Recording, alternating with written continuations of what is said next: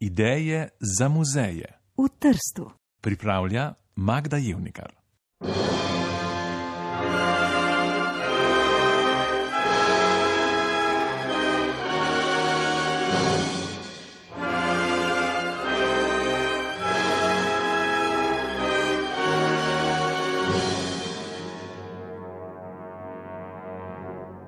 Ribiški muzej Tržaškega primorja.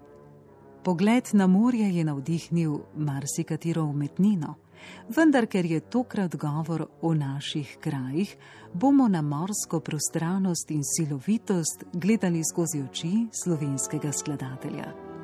Marjan Kozina je svojo opero Equinocci zaključil leta 1942, torej sredi vojne vihre, in v njej orisal težke družbene razmere majhnega pristanišča v okolici Dubrovnika.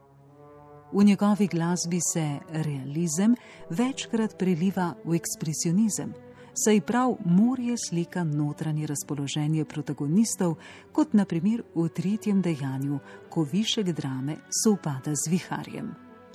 V nadaljevanju bomo tako prisluhnili instrumentalnim, morsko obarvanim predigram k prvemu in tretjemu dejanju opere Equinocci, ki jo je za nas izbrala muzikologinja Sara Zupančič.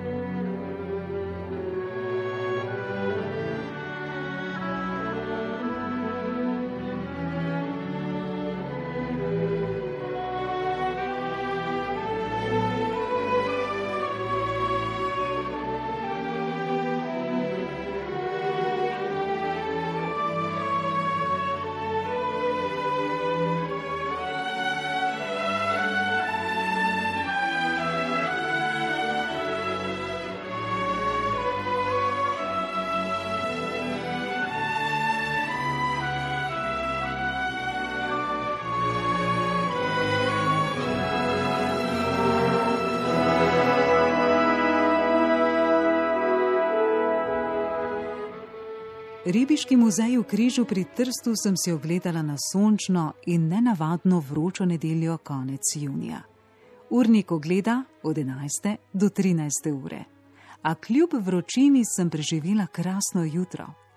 Sklop okoliščin mi je namreč naklonil res posebno srečo. Tistega dne je v muzeju dežurala gospa Jasna Simoneta, po izobrazbi etnologinja in kulturna antropologinja. Drugih obiskovalcev razen mene ni bilo, zato sem bila deležna njene posebne pozornosti in izčrpne razlage. Ribiški muzej je verjetno najmlajši med muzeji v naših krajih. Njegova zasnova sega v leto 2000, ko je bilo v Trstu ustanovljeno kulturno društvo Ribiški muzej Tržaškega primorja. Po 13 letih ustrajnega naprezanja je bilo končno zgrajeno primirno poslopje zraven kulturnega doma Alberta Sirka, sledilo je zbiranje razstavnega materijala in urejanje postavitve z razlagami. Do slovesnega odprtja je prišlo septembra 2016. Takrat sem zasledila v tisku veliko člankov o muzeju, kmalo na to pa je nastopila popolna zapora, tako da sem si ribiški muzej ogledala že zdaj. Ob prihodu se bo marsikdo zaljubil v lokacijo muzeja, tako kot sem se jaz, saj se nam z dvorišča ponuja res krasen razgled na morje. In morje je pravzaprav protagonist vsega, kar vidimo v obeh prostornih dvoranah v muzeju. Veliko je mrež, ribiških pripomočkov in raznih predmetov, fotografij ribičev in ribolova. Razstavljen je tudi pravi čovn, imenovan Ščifa, več pa je tudi modelov nekdanjih ladij. Številni so dragoceni dokumenti, a pojdimo po vrsti. Ustanovitev muzeja je bila nujna, kajti drugače bi pomemben del slovenske zgodovine tonil v pozabo.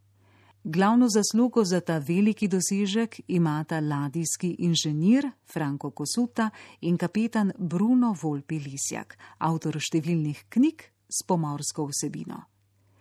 Okrog sebe sta zbrala skupino navdušenih ljudi in zdaj ima muzej stike s sorodnimi ustanovami in jim posoja svoje eksponate za pomembne razstave. Razmire se naglo spreminjajo in danes si sploh ne moremo predstavljati časa, ko je bila ribiška dejavnost v križu na višku in je štela vaskar 200 ribičev in 450 registriranih plovil vseh vrst. Cela družina je bila upeta v delo.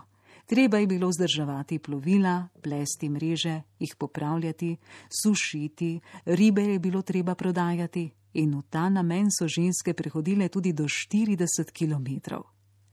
Tako kot živ v nekdani pralnici pri svetem Jakobu, tudi tokrat odkrivam bistveno vlogo žensk v družini. Ženske so bile izredno delovne, podjetne in smislom za gospodarstvo. V križu je bilo 70 peškadork in Johanca Švab, udova Šemec, jih na fotografiji lepo predstavlja. Sabo so nosile prenosno, lahko tehnico in se niso prestrašile dolgih poti, ne vročine, ne težkega bremena, se so ga znale dobro ravnovesiti.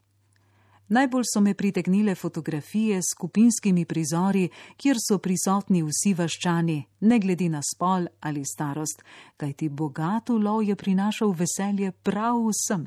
Posebno v tunolovu so prizori nepozabni. Ribe v jatah so plavale tako blizu obale, da so jih lovili kar z rokami in jih metali na breg. Obrazi so nasmejani, človek bi mislil, da gre za zabavo. In vendar je bilo življenje ribičev težko, ne samo mižerno, tudi nevarno. Morje utegne biti neizprosno v svoji nepredvidljivosti. Še danes, kljub vsem možnim instrumentom, nas lahko preseneti veter, nas usodno zazibljajo valovi, nas zaloti vihar. Kaj šele takrat, ko si pogledal v nebo, kakšno bo vreme, koliko skrbi in čakanja na bregu, koliko zgodb je napisalo življenje. Medtem ko mi jasna razlaga, z mislijo zatavam daleč, ker njene besede spodbujajo v meni domišljijo. Izrazi, ki jih jasno uporablja, postvarjajo nekdanje vzdušje, kot bi jih ona sama iztrgala iz pozabe in jim dala še eno možnost, da spregovorijo. Vedno bolj cenim dejstvo, da me po muzeju vodi antropologinja. Ves čas imam občutek, da ima jasna celovito predstavo o preteklosti, da zna povezovati takratni tip dela z življenjem, ki ga nudi, da pozna odnose med ljudmi in ve, katera so pravila igre, ki so vzroki in kakšne so posledice skromno večkrat pripomni, da ko bi me vodil po muzeju inženir Kosuta, bi bila razlaga veliko bolj tehnična. A jaz se zadovoljno nasmehnem, ker vem, da bi tiste tehnične razlage naletele na slab odziv. V najboljšem primeru bi si jih zapomnila letja do doma, morda pa samo do avta, ki sem ga iz previdnosti parkirala pri spomeniku, ker vem, kako oske so ulice v križu. Jasna mi seveda pove, da je križ značilna ribiška vas tudi potem, da so ulice oske.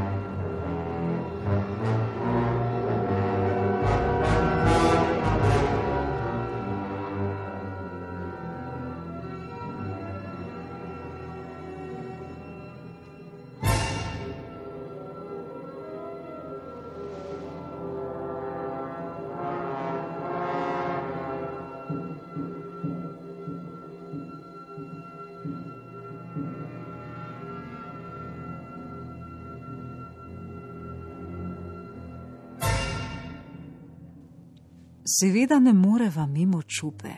Danes je čupa v etnografskem muzeju v Ljubljani in tam je deležna velike pozornosti.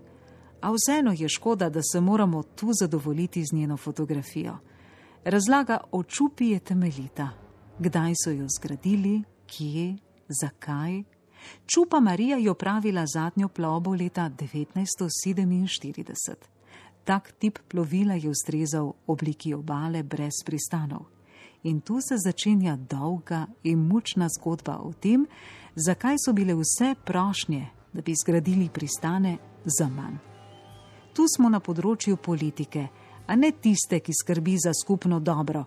Tu gre za načrtno izrinjanje obmorskega prebivalstva z obale, daleč od vira za preživljanje.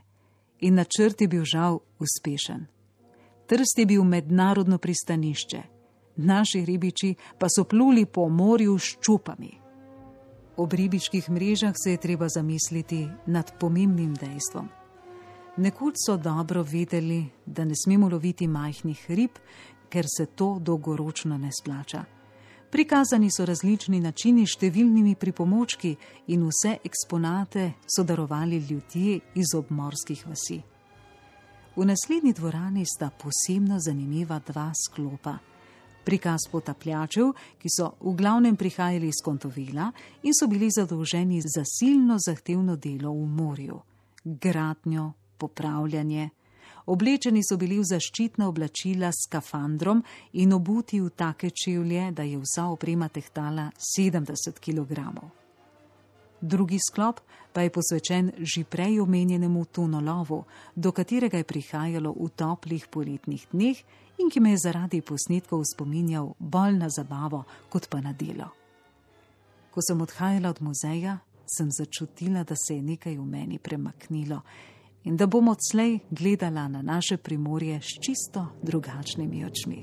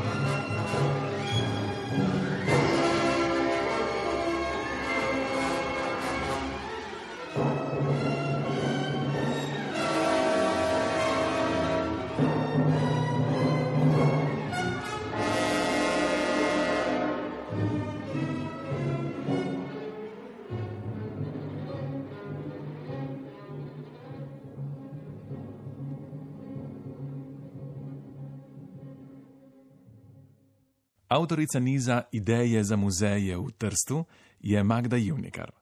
Tekste je prebrala Tamara Staneze, glasbena oprema Sara Zupančič. Uredništvo Irena Legiša.